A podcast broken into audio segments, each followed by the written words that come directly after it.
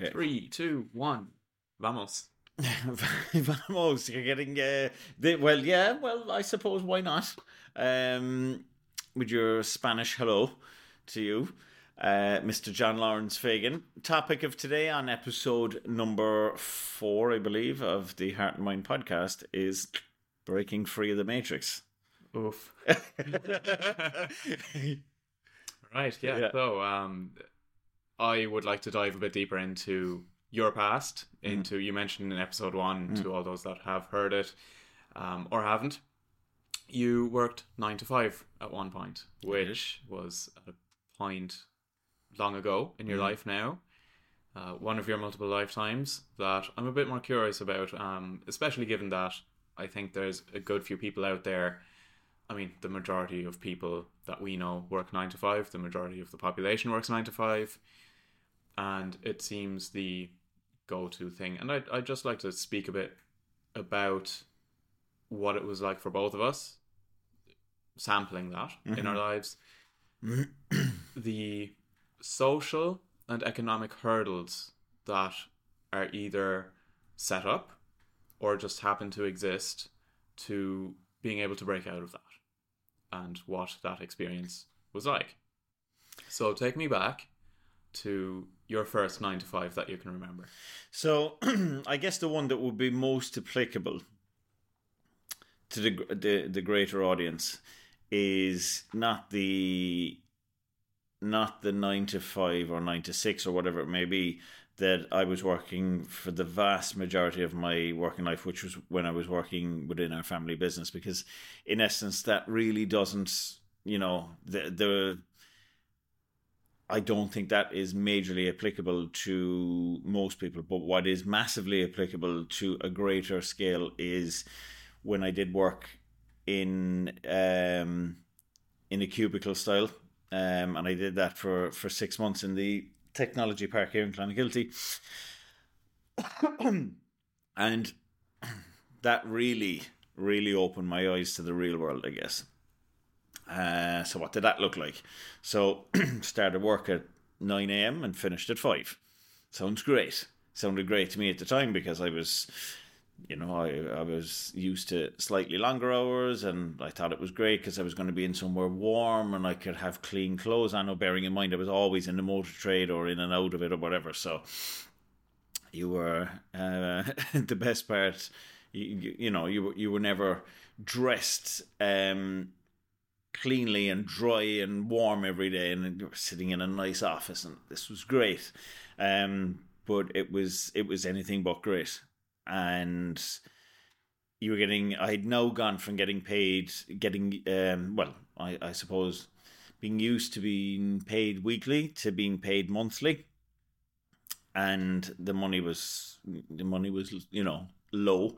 Um so when you get that monthly and you're trying to you're you're trying to space that over the month it was so difficult because you you think you're you think you're loaded for like two days of the month and then all of a sudden everything gets either taken out or you spend it foolishly and then you're really the like for two weeks uh, the last two weeks of the month heading into when you're waiting to be paid again you're living tight like you know you're really really watching what you're spending, hating life because you're you're just restricted. I know people say money can't buy happiness, and maybe it can't, and maybe that statement came from somebody that didn't have any money. I don't know, but the it most certainly gives you more choices and it gives you more freedom, and it definitely helps you relax a little bit more in the terms of going into a shop and when I went when when I started working within getting paid monthly in in that style that's when I really started looking at the price on the shelf of things instead of picking up not that I was blasé but that I went hang on a second if I can save a few cent here or a few cent there I was obviously going to do that now bearing in mind as well I was I was working in a the gym in the rugby club. I was working there from six to just before nine, and then I would go and I would work, you know, directly across the road, which was in the technology park, and that was nine until five. And then in the evening, then I if there was something to be done on a car or something like that, I would go and do that. But it didn't actually work out that way in the evenings because I was so mentally drained from taking calls, phone calls all day from people giving out. Um, that And just quickly to explain what was the nature of that job. so the nature of that job was it was inbound calls um, and I was working for at the time it was called PRTB which was the um, the fuck did the P stand for again? Anyway it was, it, it, it got changed to RTB which was a residential tenancies board so you're dealing with tenants and landlord uh, landlords um, and all of the misery that, that's in between it. So there's a legal requirement that all landlords have to register themselves on there and register a tenancy and all of that. And the website, this was the thing, like it was, we were so busy because the website was so shit. And, you know, the, the website, we had no control over uh, the design of the website. It singly, still to this day, is the worst website I've ever been on in my life. And it was so bad that in courses in college, that website was used as one of the worst, badly designed websites, and they wouldn't fix it. I just couldn't get over how shit this thing was. If you had a Mac, it wouldn't work. If it, if you're on mobile, it wouldn't work. God, it was it was literally awful. So, like seventy five percent of the calls were irate landlords going, "I'm trying to register a tenancy and it keeps kicking me out." And then your your script was you you had to defend the website, like you weren't allowed to admit the website was shit. And I, I just couldn't get my head around this. Like it was a why don't they just fix it? Why why do we have to like outsourced company? Why do we have to defend a government website that's absolute dog shit?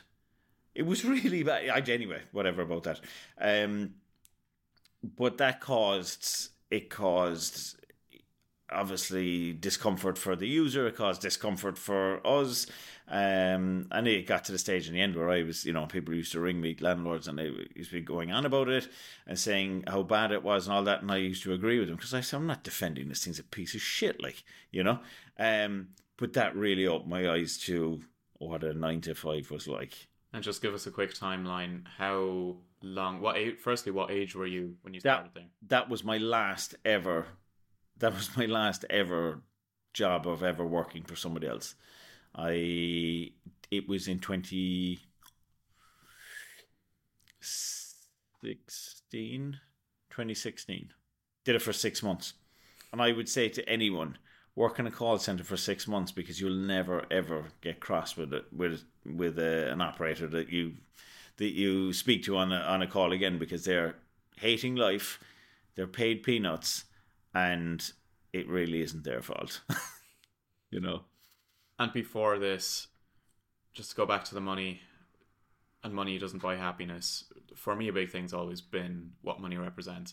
Obviously, money seems to be vilified by a lot of people, Mm. especially a lot of people that are bought in to the nine to five Mm. and that want to think of themselves as having no other possibility, no alternative to the nine to five.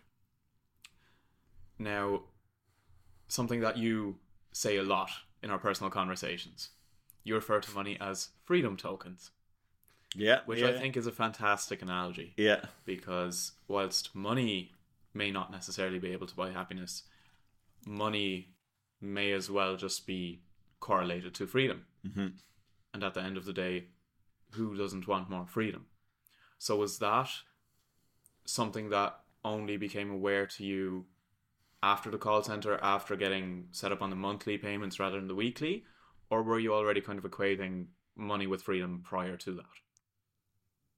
No, it was that that really opened my eyes to um and I guess I knew I I knew that like because I'd obviously work I was working in the mornings as well and I knew I couldn't survive and I just couldn't get my head around how people only survived in working that place. Like I was my monthly what I can remember it was 1400 a month um take home. Like so it was like 350 a week um and it was you know i just wasn't i wasn't used to I just wasn't used to living like that. Like you know, so I needed, I needed to bump up that you know that salary and and and do other other things to get yeah life tokens, right? And um, it just it like there's something so final and so heavy about the predictability. No, this is this is me, right? And so I'm not generalizing. I'm just speaking about me. The predictability of going to the fucking cent of knowing what you're getting once a month. It's so oh, it's debilitating for me to even think about it because I'm just it, it, it makes me feel sick knowing that, that that's it. You know? Um and like I say, I'm not shitting on anybody else. And if somebody's happy with just going to work and they're happy with what they're doing, good for them. I'm just talking about me. Um, but I knew that I couldn't do that long term, and I couldn't be restricted because I have a huge problem with authority across the board, and the the the fact that I was being controlled to only being given this amount of tokens in the month was really bothering me. So I knew that it wasn't it wasn't going to last long, um, and that ultimately for me to have more freedom, I needed more tokens, um, and I needed to create my own tokens. And even if I didn't create as uh, you know the, the the equivalent amount of money that I was getting per month, it I felt more at ease because it was less pre-planned. I know that sounds weird, and and the like the struggle got really real when I did leave, you know, and and I went out on my own. But I was I was way more at ease knowing that I that the future was unwritten, so to speak. You know what I mean? And you were in control of your. I was in control of it. Yeah, yeah, time. yeah. That's actually something I wanted to touch on. Also, the in my experience, I've done a few nine to fives of completely various natures as well, mm.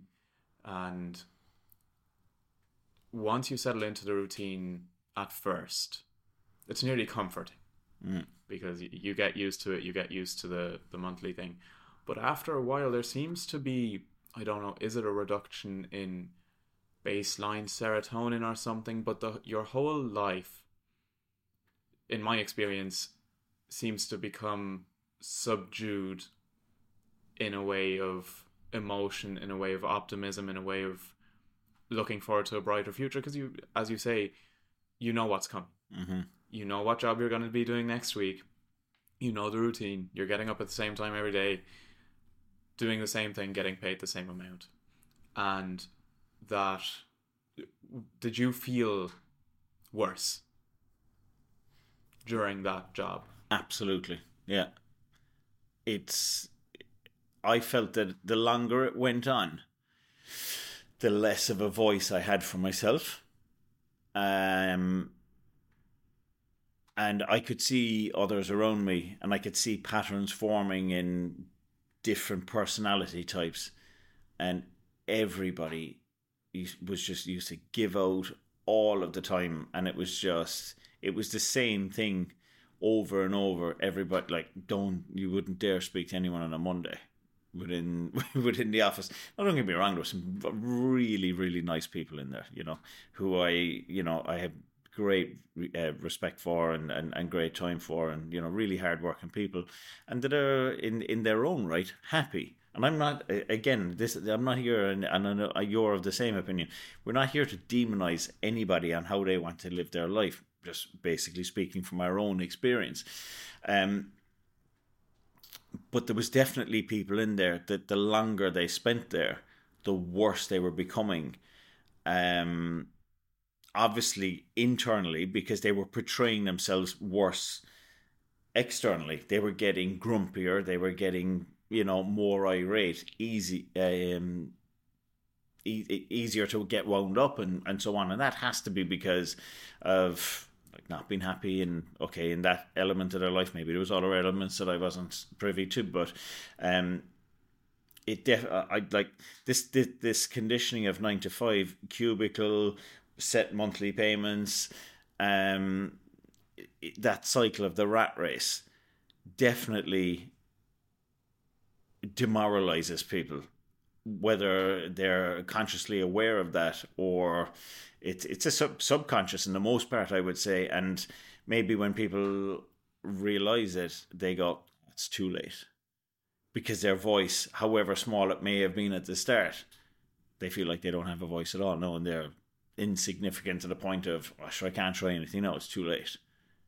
And that's that's a pretty sad thing. And that that is what is that is what is keeping the cubicle style nine to five just uh yeah yeah well I, I need a job you know I have to do something you know and stopping people breaking free and going out and doing whatever they want to do because if everybody went out and did what they wanted to do and did their own thing there'd be there'd be no structure would there so obviously you know this was created to have structure to have a big workforce that w- would follow uh, would follow the the the rules, so to speak. But if you look at it and look at it, the way it's evolving, it was only a matter of time before the vast majority of people are going to get pissed off with getting paid peanuts.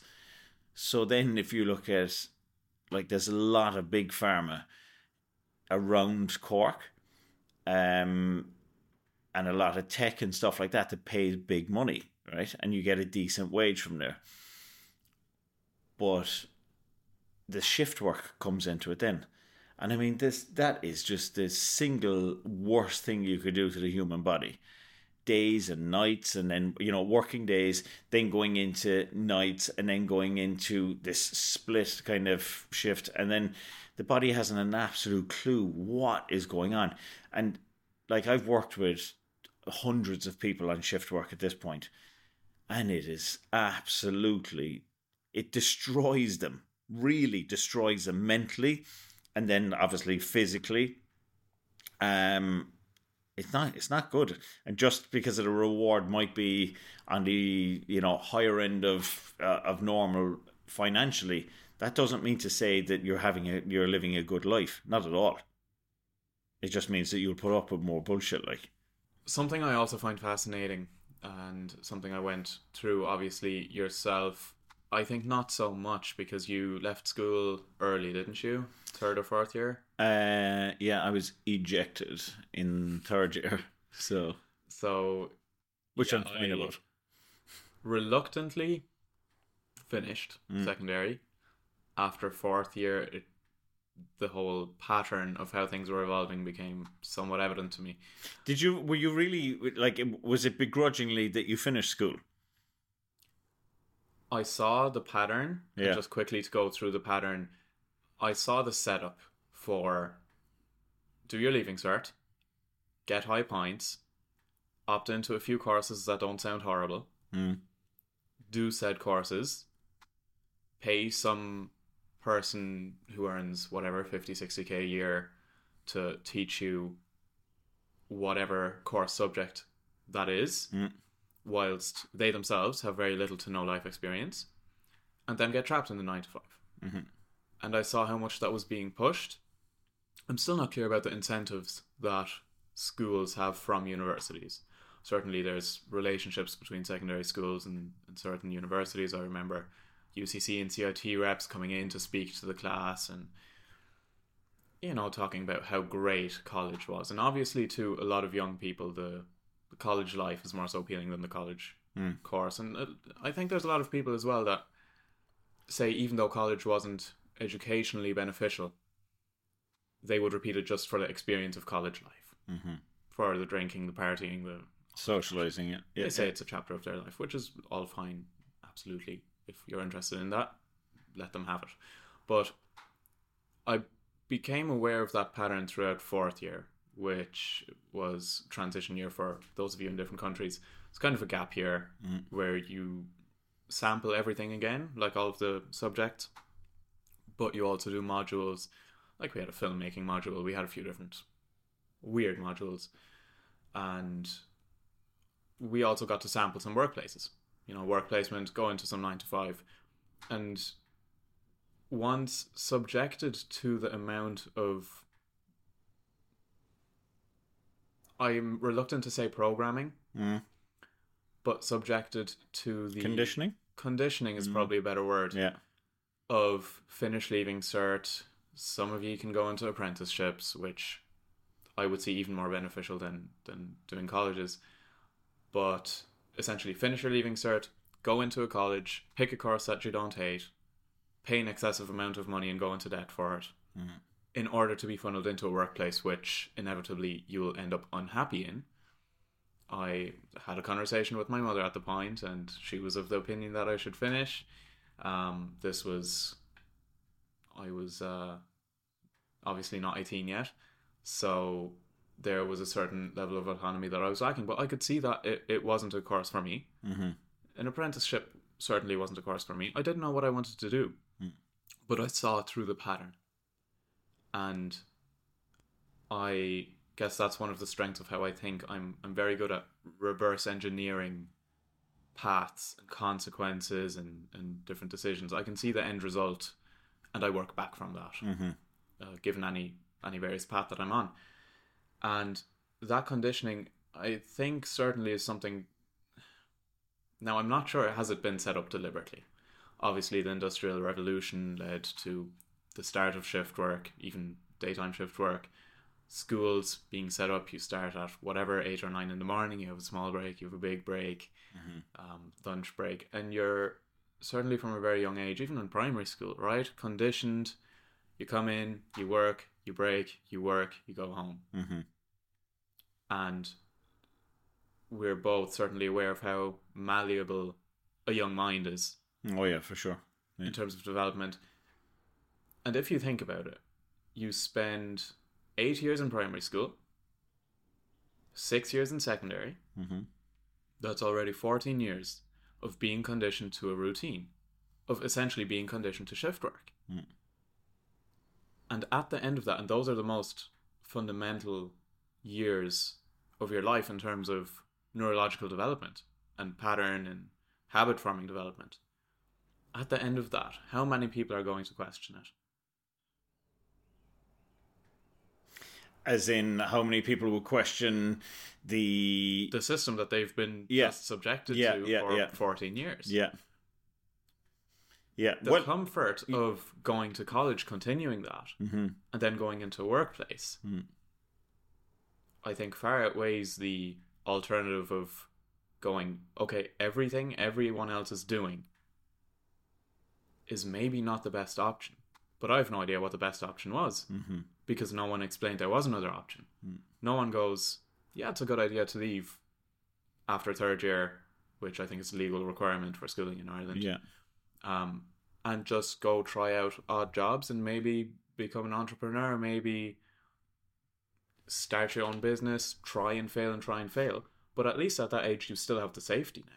Mm. You you also what you get from that is if you have the right guidance, you have a monumental head start on on your own life. Never mind trying to beat anyone else, right? But what I'm saying is that if and I'm speaking from my own path here, but also over I was always embarrassed that I didn't have a leaving cert or I didn't go to college and I never went to a Debs or grads or any of those things. I just don't know what you know. I, I don't know what that experience is like.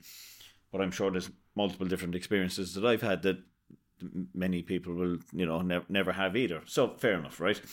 Um, and had I, I think I left school at the right time, but I think what happened after that, when I like I was 15 when I was when when I when I left school, and I honestly believe hand on heart, if I had just the right guidance then, I would have been fucking you know away away for it.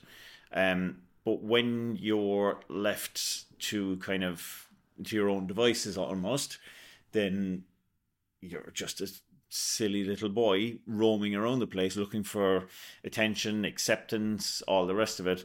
And you're going to play up to older people because again, you're you're looking you're looking for that guidance, and every everybody I hung around with was was older, um, and uh, uh, but but they weren't they weren't role models. You know, they were quite the opposite. Um, so if we look at that and somebody who I've been looking at recently. Um, so I'm going to give you a couple of different things here, right? So someone I was looking at recently is Tom Hartley, who's the richest supercar dealer in the world. Uh, old Tom Hartley, he's um, 60, whatever. He left school when he was 11 and he decided he was going to go selling cars. And the first thing he sold was a Range Rover Uh, back in the 70s. And he decided that the higher end stuff was where he wanted to be because that's where the money was. And anyway, he went on and he's become hugely successful. His sons, he he took his sons out of school at 11 as well and they did whatever accreditation they needed to do to homeschool them and both sons were you know they're they're millionaires before they're 20 because obviously they're dealing in high end uh, high end cars and but to hear so Tom Hartley Jr has his own place now and to hear that man has his own podcast and, and, and, and all of that. To hear him speak doesn't sound like a guy that left school when he was 11. And, but he had the right guidance. And so if you take Tom Hartley as an example of just having a small bit of guidance, obviously from the, the um, you know, his dad, and that coupled with, yes, they must have educated him as well. But I actually spoke to um, someone in Kentucky last night, and they are homeschooling their kids from start to finish, just not letting them into any form of schooling uh, within the states, um, because the brief synopsis I got was that the whole class doesn't progress until everybody in the class gets it. And that's pretty debilitating and demoralizing if you do get it you and you're just like keep going over the same thing same thing. And then obviously your interest levels are gone and you just don't want to do it or whatever. So um this guy's wife was getting whatever these children are you know quite young but this guy's wife was getting whatever accreditation was needed to be able to homeschool the children and obviously they have to pass whatever and, and so on great i think that's fantastic because you can you can I would say you could probably 5x the speed that you could educate one individual if you're one to one. And not only the speed, but the topics. It would. If you think about what do you actually learn, what are the subjects that are taught, and what is taught is often small picture thinking. Mm. And I think more so what is detrimental in how it's set up in this country and from what I gather, various other countries also, is that as you get funneled down through those 14, even if we talk up to the legal requirement, um, 11 years, you are conditioned to think small. Mm. You're the more you're conditioned towards the path of college and nine to five, the less your mind is going to. If you think of a young kid, how amazed are they by everything? They think everything's possible. You can tell them you're going to be an astronaut. They're going to believe they're going to be an astronaut. Mm-hmm. And I think what the whole system does is it puts blinders on you, whether intentionally or unintentionally. It teaches you not to think big. Mm. It teaches you that Well, it creates limitations. Exactly within Yeah. your own mind. Yeah, yeah. Until by the end of it, you anything alternative to the nine to five, Mm. or to a college degree, or to menial or or simple work, is unimaginable to you. And not only that, but the, the things that you get taught are not, I believe they're directly, perhaps not directly contrary, but at least they seem to intentionally stay away from teaching things that allow you to develop your mind. That's one thing that, like, if you look at if you if you look at us on personality trait, and you look at us on how we view the world, right? There's so much that we're black and white on. But then if you look at what we consume, we're very similar in what we consume in audio and and you know in in, in book format in pop, podcast or uh, and views that we would have on what we want to learn about, which is which is I wonder what part of this such similarity in that, and is it and if you looked at it and you broke it down, you go, okay, well they're so different, but why are they why are they so similar in that regard? And it must be because we've seen we've we can see that you can break through the glass ceiling and that there is much more. so there's two analogies I give you, right? So I don't know if you ever heard this analogy of the the baby elephant and the the, um, the baby elephant is you know in a circus and he's he's got a rope around him so he doesn't run away and there's a stake and it's you, have heard this one yeah okay yeah, so for the people that yeah for the people that haven't right? So the stake is nailed into the ground and the baby elephant is pulling at it and he's trying to move and he knows he can't move. And as the elephant grows up into 40 50 or 100 tons or whatever an elephant weighs and the rope is around his neck and he's the stake is into the ground so he doesn't go anywhere. He doesn't try to pull at the stake because he knows that it, he's all his life he's always pulled at it so it's pointless. He's not going anywhere. Where in actual fact if he tried he just ripped the stake out of the ground and that's what's happening to people when you go to the vast majority of people that are working for someone else right now and they're going to absolutely loathe life. That's one thing I the, motor trade is just full of people that are absolutely hating life. Every aspect of it that I was involved in, everybody's just sick of it. It's everything's misery. It's it's so toxic. Um, and then once you're in that, you find um, you there's actually um, dopamine gets released from uh, conversing or buying into other people that are miserable as well. So if we're both bouncing off each other with misery, we're we're actually um, getting a, a, minuscule dopamine hit from that. It's like an addiction. So it's like an addiction. So what's going to happen is you're going to go, oh, I can talk to John about misery, about how miserable I am today, and you can talk to me about how miserable you are, and we we form this we form this uh, this habit that's actually giving us a reward feedback loop in our brain to look for more people like us that are more miserable. It's really frightening, like when you look at it from a neurological standpoint. Um, and and then, so if you look at it, if this is another thing, if you look at uh, Ireland and you look at the DNA traits that we that are embedded in our in our in in our gene coding, right?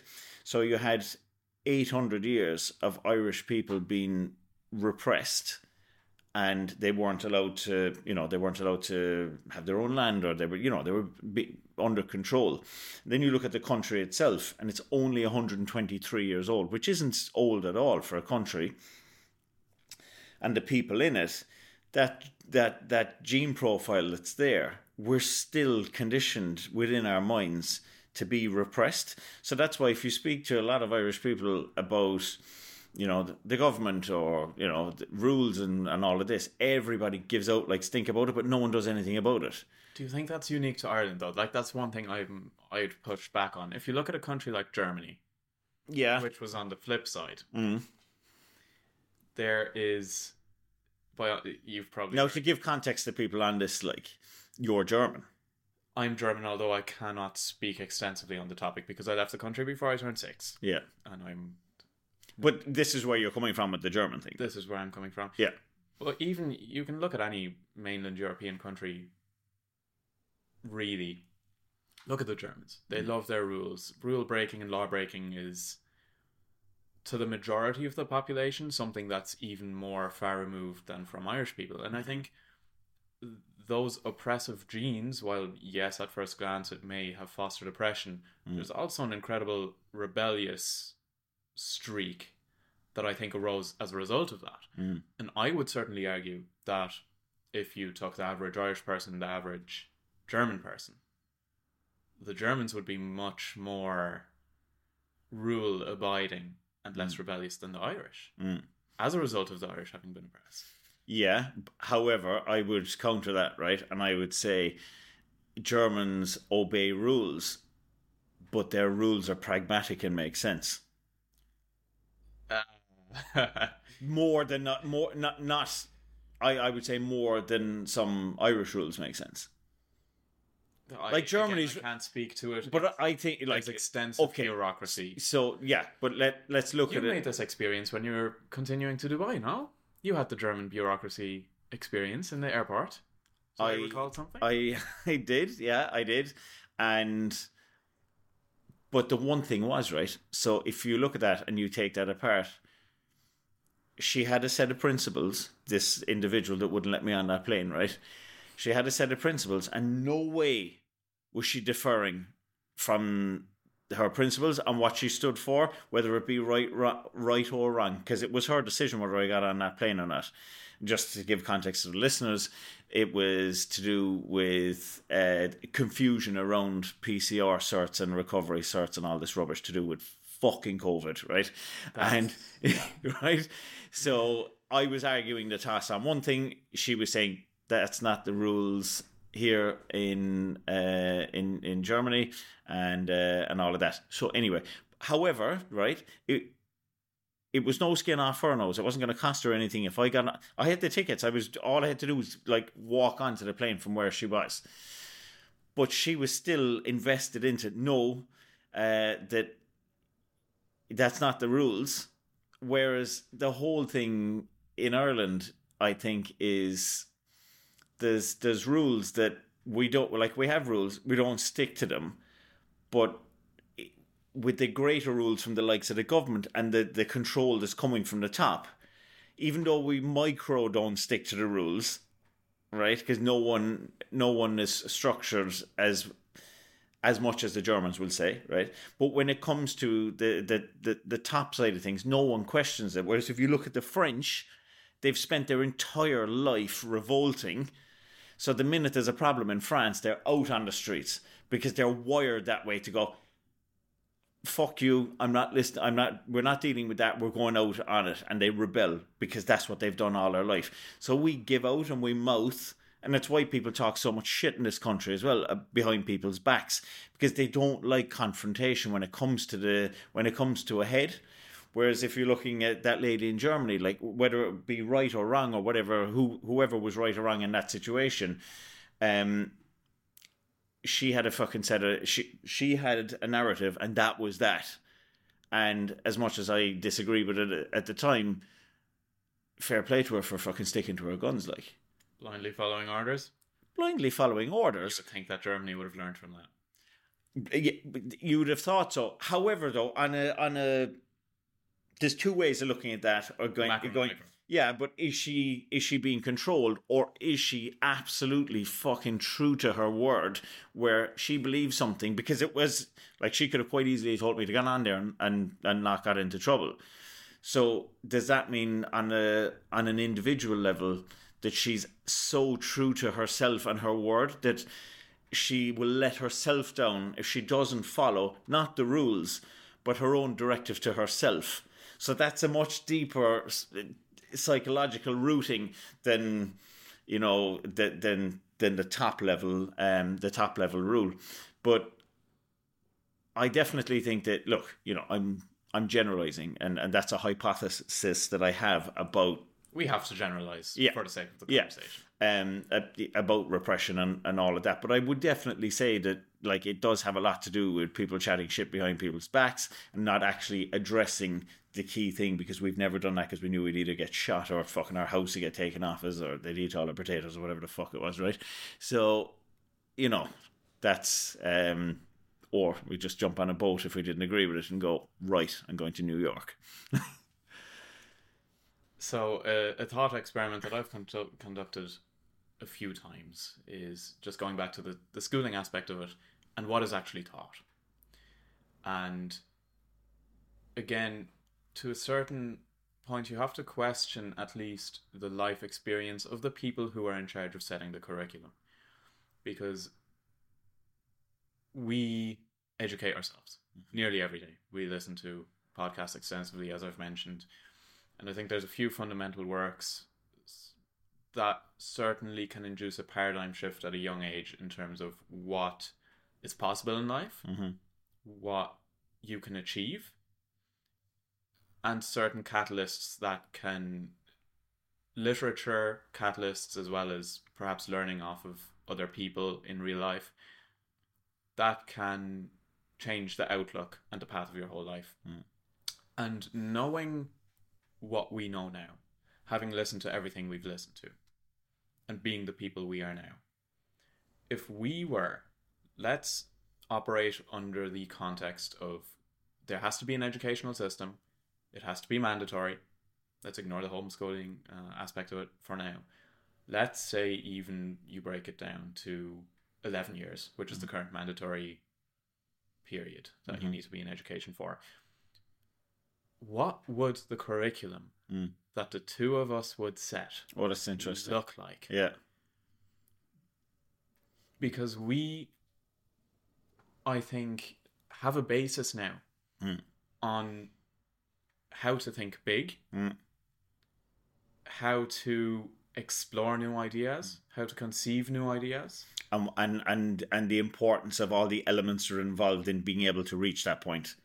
Exactly. Mm. Both through obtaining knowledge yourself and perhaps learning off mentors. So just give me, I'm curious from your side, give me a quick breakdown of what great question. curriculum- That's a great, really great question. Like, um, and before I go there, there's one thing I just want to touch on to do with schools, right?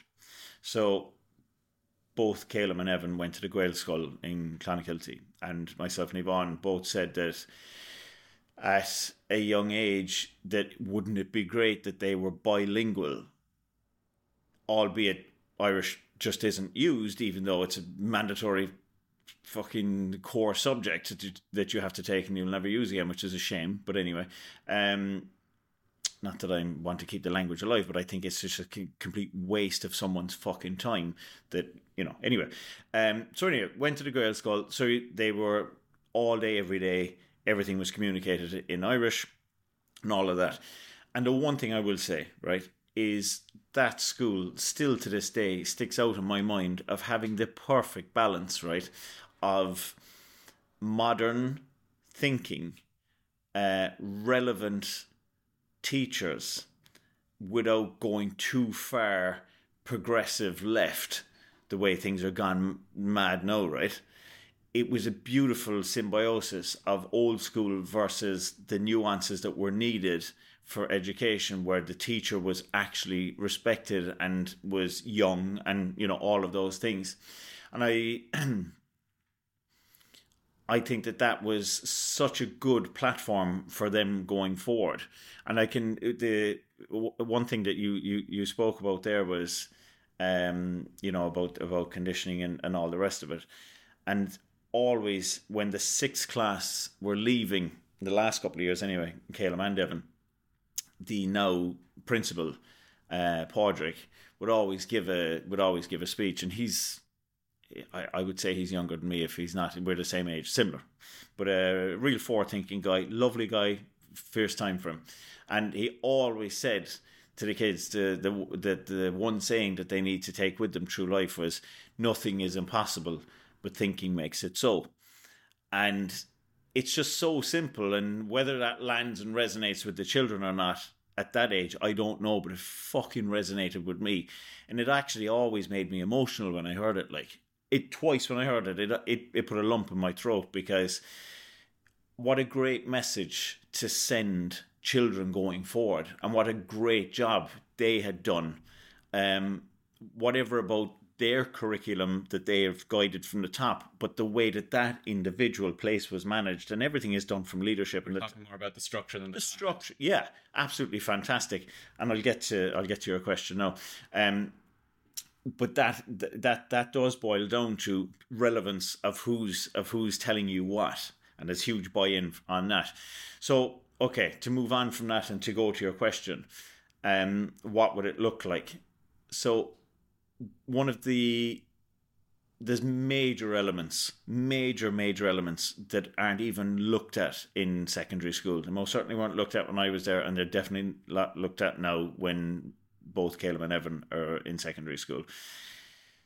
Having an actual module on how to communicate with another individual, right? Communication skills. Like if you can, if you can communicate and understand people, um, and understand there's obviously different personality types and and all of that, and how how does one communicate uh, yourself outward, but how do you listen to the communication of others? I mean, that's a huge, huge thing that's massively overlooked. So that on some format would be ma- would be one. Financial education, not business studies. Like how to do a fucking spreadsheet. Fuck off. I remember going through that. Yeah. It- number of years. And But like it's you know even in in my own experience, having set up my own businesses, including limited company, having taken over the management of both of your gyms, I think the introduction, the first day of business studies, Mm. where you learned this is a private limited company, this is what it means to be self-employed. That was the amount of that module that was relevant, Mm.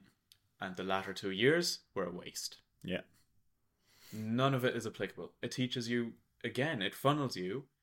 Go be an economist. Go be a, an accountant. Go do this. In terms of financial independence or how to set yourself up for it, mm-hmm. it seems to intentionally avoid getting the most important pieces of information. getting money to work for you. exactly. Yeah, like Robert Kiyosaki, uh, Rich Dad Poor Dad, um, the the author of, of that book, um, like that man is you know worth hundreds of millions, if not billions, at this stage, and he. Um, I won't go into the depth of his story, but you know, I'm sure many people have lis- listened to it, and if you haven't, check him out. But getting money to work for him, and he anything that he wants to do, he borrows the money because you don't pay tax on debt, and it's like we're we're we're taught to uh, try and try and save, try and save your money and put it in a bank, you know, and you get like you know. 10 cents for 10 years on a, on 100 grand or something terrible like. Simple concept of compound interest Mm. versus everyone. How many people have pensions? All of these 95 people, Mm. everyone who's bought into the system has pensions. Mm. And they do not realize that they can do what a pension does more effectively than the pension itself with very little to no work and very little to no education on the subject. hmm It takes one book and you can invest with better returns than any pension the government offers you. Because ultimately that's what the government are doing. They're just they're gambling away your money for you instead of you having control over it. You can do the exact same thing. Something as simple as that. Mm. Of course, not taught in schools. Mm. So but like even the even the even the the basis of how does money work and what is it you know everybody everybody's looking for how can i get 50 euros what can i do to get 50 euros and like that's the complete wrong way of looking at it. It's like okay what can i what can i do that's going to have value to someone? Forget about the fucking figure. But what am i going to do for John or somebody else in multiples that they would want? And then okay well what's the what would what would that be what would that be a fair exchange for? And the money comes afterwards. It's not you know i always these young fellas that would say um you know about jobs and you know they're going to work here and there and it's just like oh he's getting this. But that's cool when you're a kid because you're not used to getting money and stuff like that. But it's it really is like that that that kind of narrative of oh I finally get my own money and like I can I can now do things and I can buy things and it's they've been released almost into it's that first kind of form of adulthood where you get to be independent as it were and you get to buy things that you want to buy and you know you you're you're not being controlled anymore. And you can see the elation that comes from because I had it like when I had my own money it was just like I'm not being controlled anymore. Not that I was being controlled by my parents but I had I had more options because I had I had a wage you know coming in and and that then sets up that that feedback loop to go I must chase the wage and then obviously the more things you buy you must chase the bigger wage and then you get in debt and then you have to fucking pay that and then and then the, and then the cycle starts and then the hamster speeds up in the wheel the educational system, the timing of it as well, it takes away from you the most valuable years where you can experiment, Mm-hmm. where you perhaps still are living at home, you have that financial fallback. Mm-hmm. Whereas if you go to college, you're either taking on a weekend job to pay for your accommodation. Let's not even get into the topic of accommodation at the moment in this Mhm. country, but your parents might even be paying for your accommodation and your college course and you're going through college. And after that, you're expected to get a job and move out. At that point, what latitude do you have left Mm. to experiment financially with ideas, with um, entrepreneurial endeavors? None. The time to do it is, I think the right timing would be at 15, 16. Throw out, start a landscaping business. I always said it about me. I had an entrepreneurial beginning. I just chose the wrong fucking product because it was illegal. you know, Absolutely. but like even if you look, so so there's that right, and there's there's there's that there's some people are born with you know being have more have more entrepreneurial tendencies than somebody else, right? Because obviously somebody that doesn't have entrepreneurial tendencies is going to be more uh, consciously aware of you know they're going to be anxious around having to have the workforce resting on their shoulders so to speak right? Um so that's one thing. But if you look at and this is so i'm looking at like caleb in this one right? And he was asked from the age of five what do you want to be when you grow up i want to be a professional rugby player. And to your point earlier like there's no limitation so it's like yeah i want to be a professional rugby player or i want to be a milkman or a fireman. They're all the same. Because they're all well well why not? And as time progressed when he was eight or nine i won't say who it was but he was asked by an individual what you want to be when you grow up? And he was there oh, know, i'm going to be a prof- i'm going to be a professional rugby player not i want to be uh, and they laughed and they said dream on and he got really upset and he said it to me and he goes why doesn't x believe that i'm going to be a professional rugby player why, do, why don't they think i'm going to do that you know and it because it was just I'd I'd ingrained in his mind like that. Yeah, if, you, if that's what you want to do, let's do it. Let's go for it. Um, and uh, so I had to explain, obviously, you know, why people would think like that. And as people have gone on, and it's still what you want to be when you grow up. I want to be a professional rugby player, and he's like nearly seventeen. And you know, uh, as you quite rightly pointed out last year, you and I was on about how he got you know picked for Munster and, and so on, and you said um, but yeah, but isn't that just the, like from what you've told me? Isn't that just the natural trajectory of just the way his career or his rugby career was going anyway? And in actual practical terms, and you look at it and you look at it on paper, you were right. Like you just go, yeah, but like that's the way it was going anyway. I was looking at the end point of where he wanted to be, and Yeah, yeah, yeah. And his everything had everything so far that you knew about that journey had married up with that. So why wouldn't he have? Why wouldn't have that have happened? And that was such. That was such. I always refer back that it refer to that uh, back to people because it was just.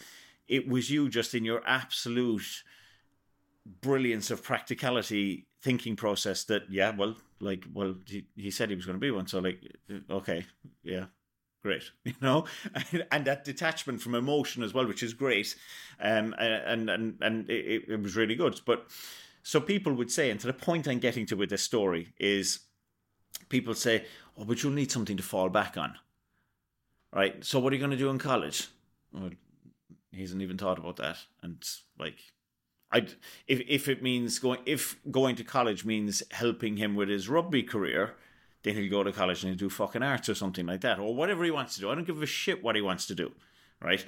But the goal is, I'm going to be a professional rugby player, and the fall back thing. There's no falling back. Falling back is just admitting that you're not going to get there, like having a plan B. Fuck the plan B. Like have your plan go for that. Because why? Because you'll be you're you're, you're using bandwidth to think about the b going oh yeah but i need to have that teed up just in case. Well if you're teeing it up you might as well just fucking go there and forget about it. And if you can go a step further, burn your bridges. yeah. Tony robbins burn the boats yeah. Yeah burn the boats. If you want to take the island burn the boats because you've no choice there was a great thing i was referring to this the other day to um again i won't say who but um I sent them, I told them they were enabling someone to carry on a certain way in life and not uh, disabling them to be, you know, the person they needed to be. And I sent them a picture of a child in a swimming pool with armbands on. And then I sent him a picture of Michael Phelps. And I said, one day, years ago, somebody took Michael Phelps's armbands off and he had to swim for himself. And Michael Phelps, no one's in the water with him. Like he did it himself.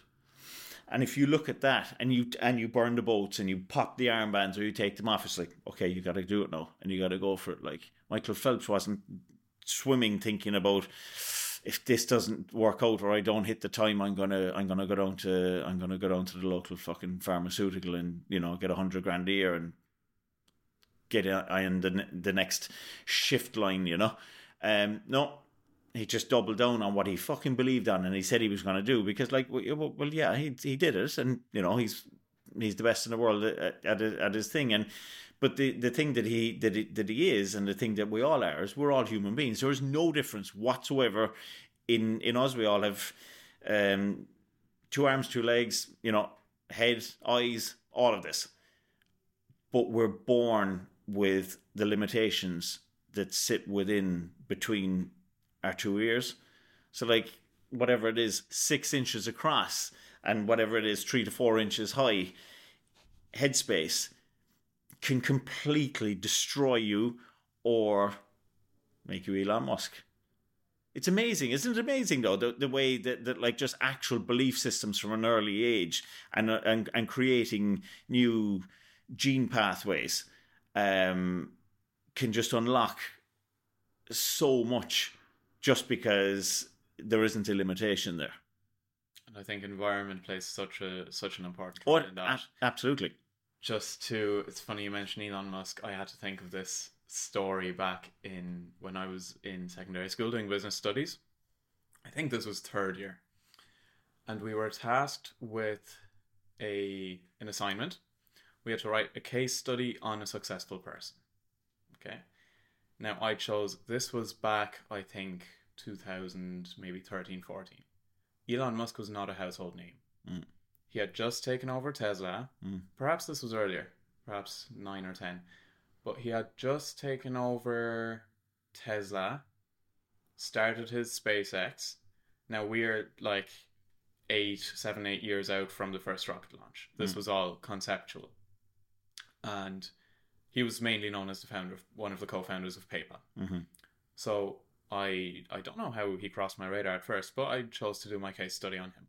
Seemed like a cool guy. Found founder of PayPal, shooting rockets into space and making electric cars. Out of at that time, the Tesla was based on a Lotus Elise still. Mm. And I submitted my case study to the business studies teacher. Mm. Now, the business studies teacher mm. did not know who Elon Musk was, but her best financial role model, who she looked up to, was Kim Kardashian. Oh, for the love of sweet fuck. So, just going back to that point of environment, mm. if even perhaps if you did have the right curriculum, which wasn't in place, mm. if the people that you are meant to look up to and meant to learn from love watching Keeping Up with the Kardashians, but don't know who Elon Musk is, how much chance does someone without the other environmental factors have to break out of that? And I think that is an incredible shame on a macro scale. Yeah. All of the people like that around the world mm. that are in charge for of shaping mm. the, the, future coming mm. generations and the future and the amount of wasted potential that there is just through well both through the system mm. the framework and the curriculum that is not in place so there's there's a couple of things i want to touch on there right uh, one is guidance and i'm going to come back to the guidance okay um, and i'm going to start with kim kardashian versus elon musk okay so and I'm going to have a, a for and against on Kim Kardashian, and I'm going to. By all means, I accept that there's a big for, yeah. especially financially. So, no, she hasn't a fucking clue what she's doing, right? or didn't at least at the start. It was her mother. Her mother is one of the best businesswomen in the world. She would make if she was put in a desert. Um, she would come out with a fucking bunch, making bunch of money or something. She's a ninja at her craft of business and has uh, monetized everything in her fucking life, right? To the detriment of whatever. But so she's a ninja businesswoman.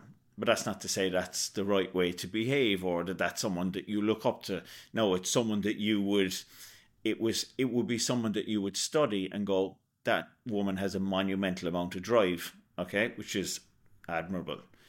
But Kim Kardashian, let's let's face it, got famous for releasing a sex tape with a football player, American football player, and if that's how if if if that if that's to be at the forefront of someone that the fucking world should look up to, that's a pretty poor joke. um, versus Elon Musk, who is yeah one of the founders of PayPal. Um, look at him. I mean, like look at him. Tesla, SpaceX, ChatGPT now, which is ma- uh, many people won't have heard of ChatGPT, but they will they will do over the coming months.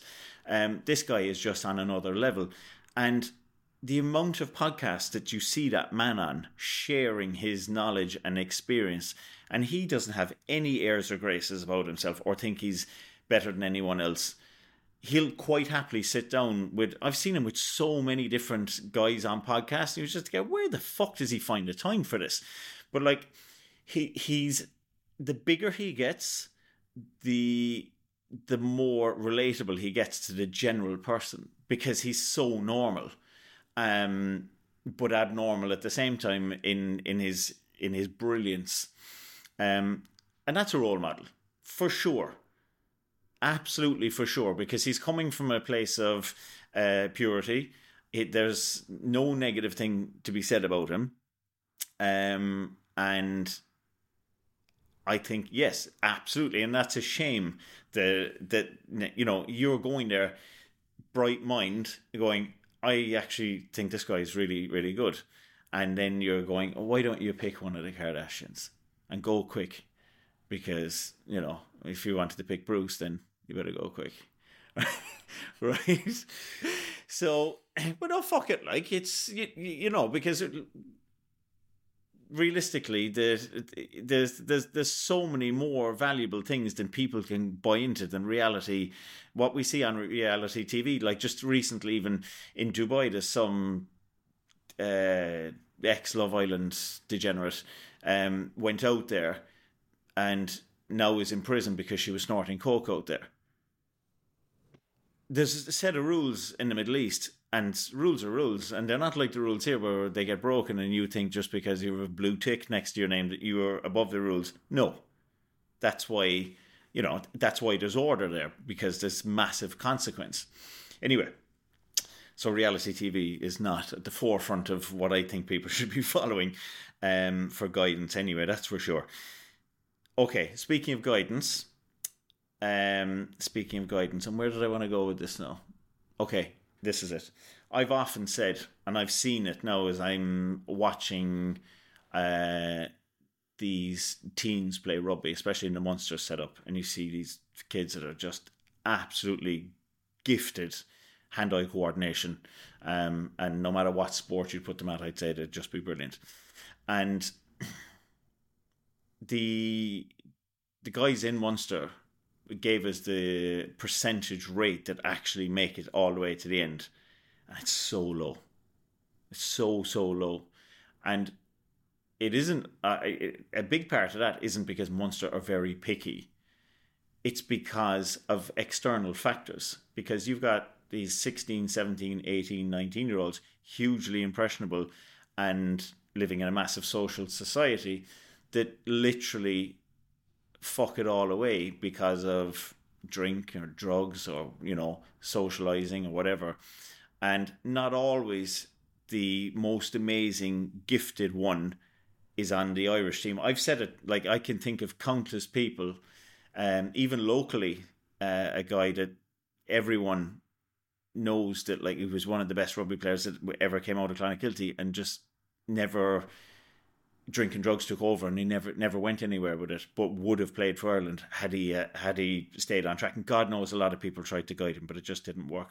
But I've always said probably the best Irish rugby players are probably sitting at bar counters watching the Irish rugby team play because they lack the guidance and they lack the the awareness and even or even the yeah yeah dream on scenario yeah fall back.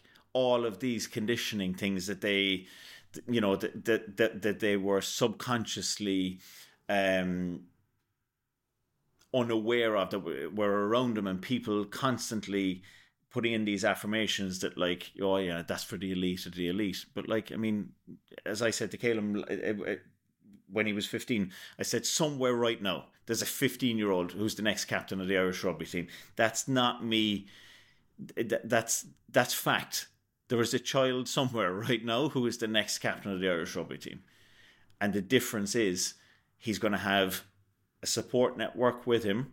He's going to have to want it himself. I don't push Caleb with anything. I don't push Evan with anything. If they want to do something, I'm on board with it, and I'll do the best I can for whatever guidance I can bring. But I'm, I, I don't push. So the person has to want to do that, and then the, the people around them have to be the right people for guidance and just the nudge in the right direction and you know, oh, this is how you conduct yourself here, and this, you know, all the rest of it, all the things that need to be taught, how to conduct yourself in in scenarios, what's the, you know, social cues, all of these things, they're just not, they're just not taught, and it's, it's such a shame that everything has evolved. So here we are speaking to people that potentially are anywhere in the world right now. You know, we've all this technology around us um, between phones and, and, and all of this, and, and that's all changing so quickly. Um, the likes of, like I said, ChatGPT, amazing piece of AI software, unreal. And there we go into the classroom, and it's still exactly the same.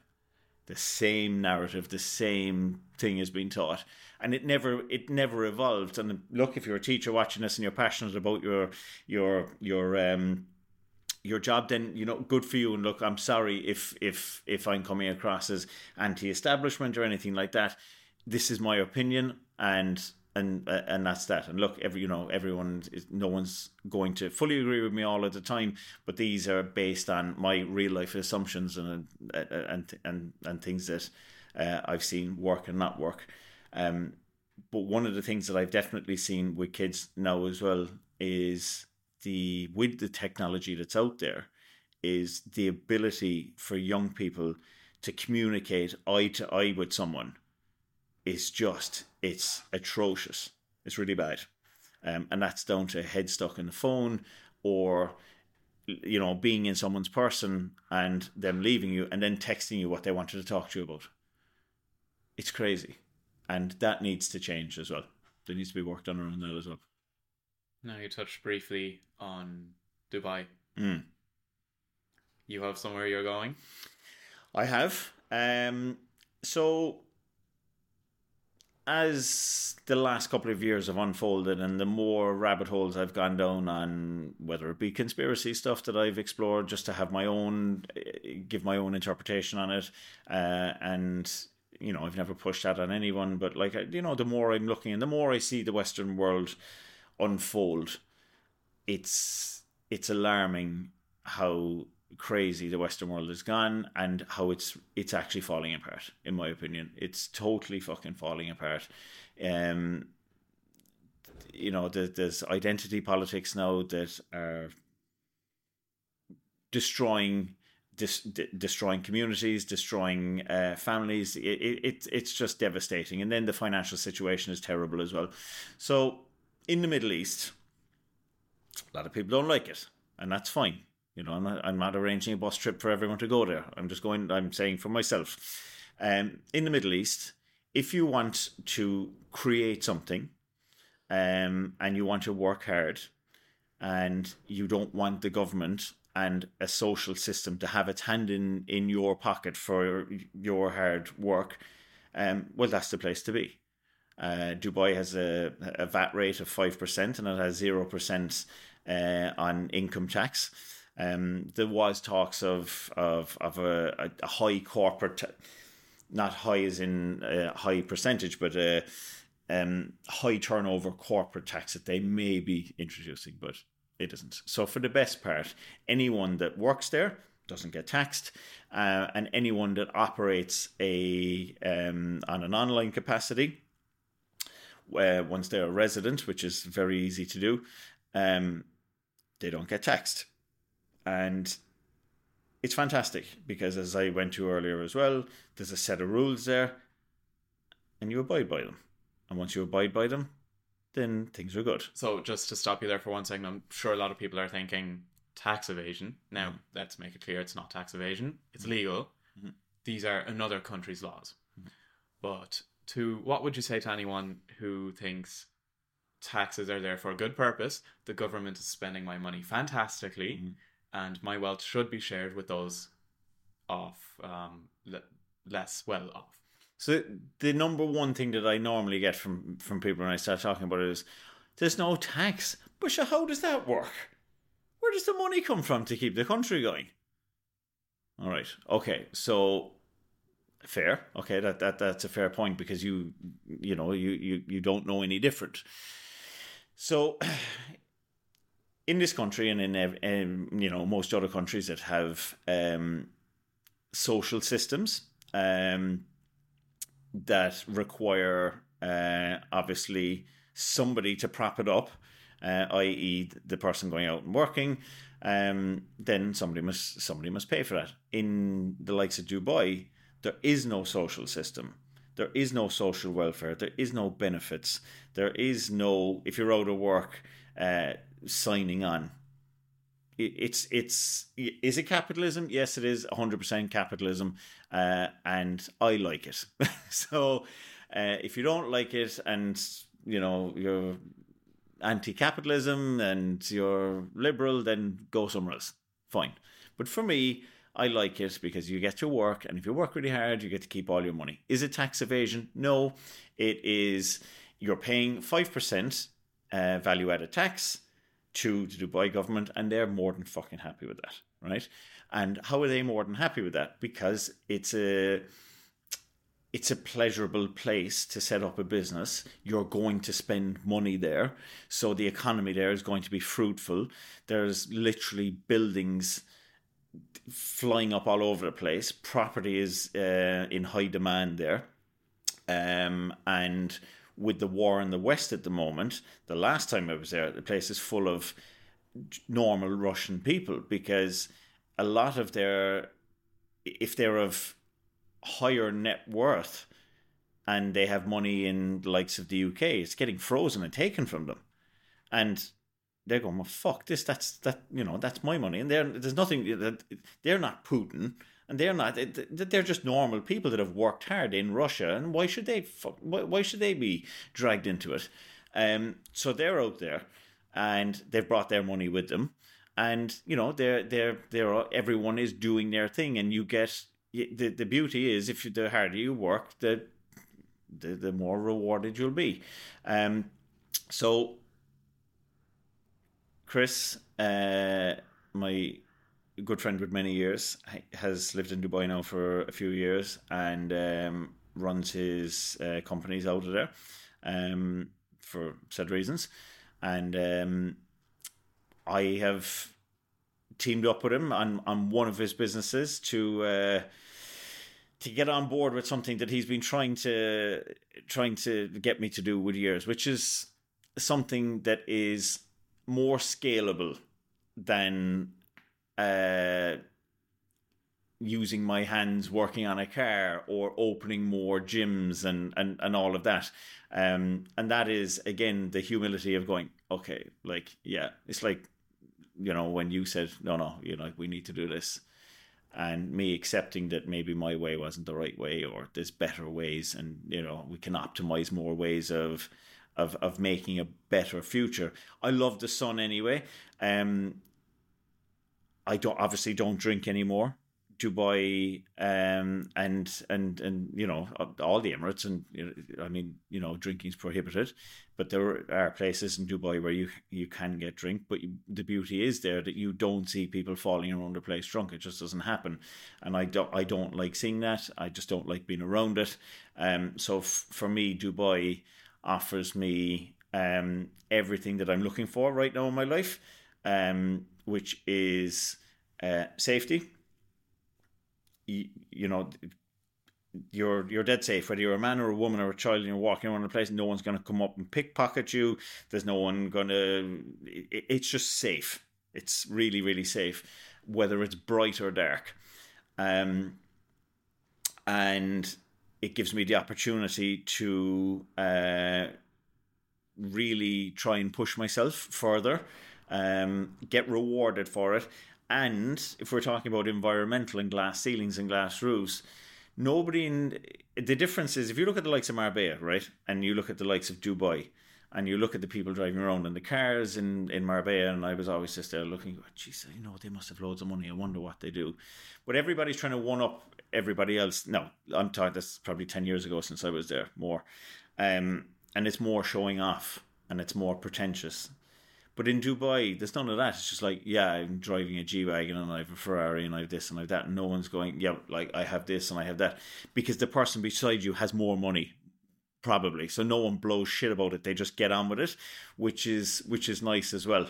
Um, so it's less pretentious, um, and uh, it's got the sunshine, and I just like it. I there's something there's something I like as well about the the Arab culture, and and Islam itself, because, and we're not going to get into religion today, however, right? But the, I just do want to touch on it. Like, like they take it so seriously that it's hugely admirable.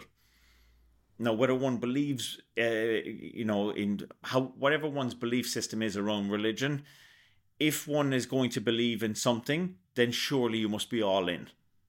And from what I see, these people are all in and they're fully they're full believers in in in their religion and that has to be admirable you have to look at that and go do you know i mightn't agree with it or understand it even at that but like it is it is hugely admirable that someone would devote all of their belief system to a higher power and go all in and stick to the rules of it obviously there's a subset that don't and that's in everything but, but the vast majority do i think it's 1 billion people in the world are are, um, are muslim i think uh, and they get such a bad rep all, all over the world. But I mean, the, the vast majority of them are uh, amazing people.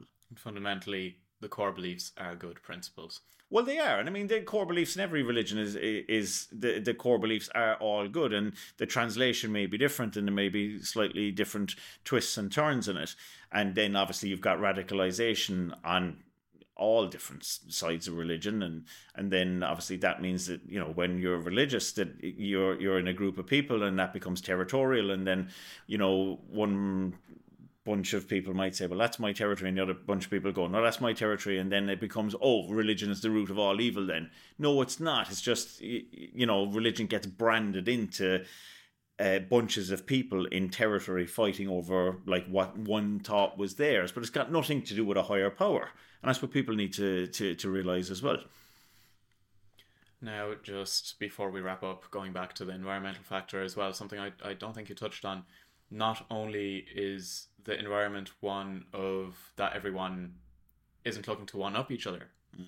but tell me the difference about being in such a high performance environment where you're surrounded by so many people, as you mentioned, your friend Chris. I think even I personally saw a core shift, a core paradigm shift take place in you after your, I think, first or at least one of the earlier trips you took to Dubai. Mm.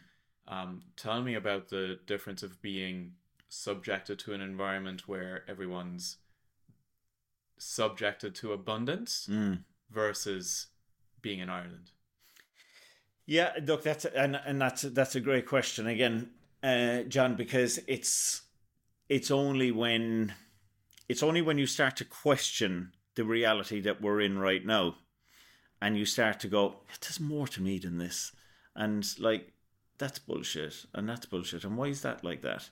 And then when you start to unfold and then you start to go to the likes of Dubai, and you see all of these people that have progressed, and then you start talking to them. Um, because 85% of, of people that are there are, are, are expats of some description from wherever. Um, and they're all on the same page. And it's just like, I'm not, you know, I, I wasn't, I wasn't going mad. This is right. And, and no one, if you if you went out there and you said to someone, "Yeah, so I'm going setting up um, this uh, eight figure um, company and it's going to do this, and we're looking to get to nine figures, and we're going to do this," like no one wouldn't say, "Dream on, by dream." you know, dream on, and like, uh, what what what if that doesn't work? What are you going to fall back on? That just there. There's none of that. So it's limitless. There's no ceiling on people's um, abilities of themselves out there. People go out there to soak up the environmental feeling of of abundance and it isn't greed. Don't get like people need to realize that. See, so many people comment on Dubai that have never been there. It's amazing. People have a fucking opinion on Dubai and the Middle East, and they haven't been there. Some people have gone there and they don't like it, and they've had bad experiences. Fair enough, right? It isn't paradise for everyone. And I'm not saying it's paradise for me, but what I am saying it's a good fit for where I am in my life right now, and I like it. And if someone doesn't like it, then they shouldn't shit on my belief system either, because you know, see after your own side of things. But going there, there's no heaviness. That's I, I. It's the only way I can describe it. When I'm there, I don't feel a weight, and I don't feel a I guess a, a, a, limit of, of of you know I can't say this or I can't look a certain way or you know and whenever I come back I mean I always go really dark when I go into the sun and when I come back it's the people looking at you going sure man well you're the sunbeds again or you're getting the a, fake tan is it and it's like fuck off like you know and people go oh you're black and I just reply back to that no stop being fucking racist like I can't help the fucking colour I go like You know, and if I was black, then like you know, then then that would be racist. But like, so I'm a straight white male, so uh, where you can shit on me and say stuff like that, is it? But no, but like you, you get my point. It's fucking, it's it's bullshit. It's bullshit. Like I'm sick of it. People wouldn't say that in Dubai. They wouldn't come up and go, "Oh, you're you're Christ, you're black in a week," or you know, "Who do you think you are?" Or what are you wearing that for? Or you're wearing a cut off for There's not constantly people trying to uh, pull you back. Pull you back for sakes of pulling themselves up. Yeah. Making themselves yeah, yeah, yeah. Because everyone yeah. just feels good and everyone does have abundance. They don't everyone is living the yeah. life that they want to live. Yeah. I think we should leave it there. Yeah, we should leave it there. We should leave it there. We've heard more than enough of me going off in tangents now for one day for anyone. in an episode to come, I think good conversation. Mm. Let's chat a bit more about Ireland, mm. what is becoming of Ireland, mm. the future of Ireland, and the future and opportunities in other countries.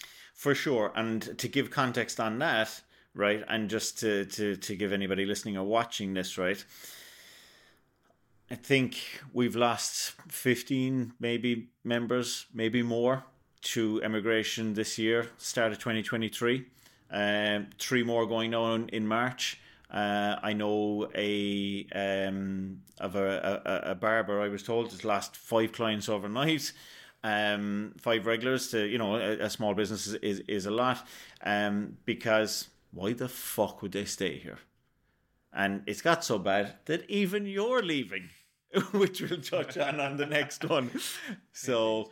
Um, all right, guys, thanks for listening and watching, or however you're consuming this. Um, great one. That this was a good unraveling of many different topics, Jan. So, um, thank you for for for jumping in again, and uh, we will hear your plans to of for Exodus uh, on the next one. So, until the next one, guys, thanks for watching, and talk to you all soon.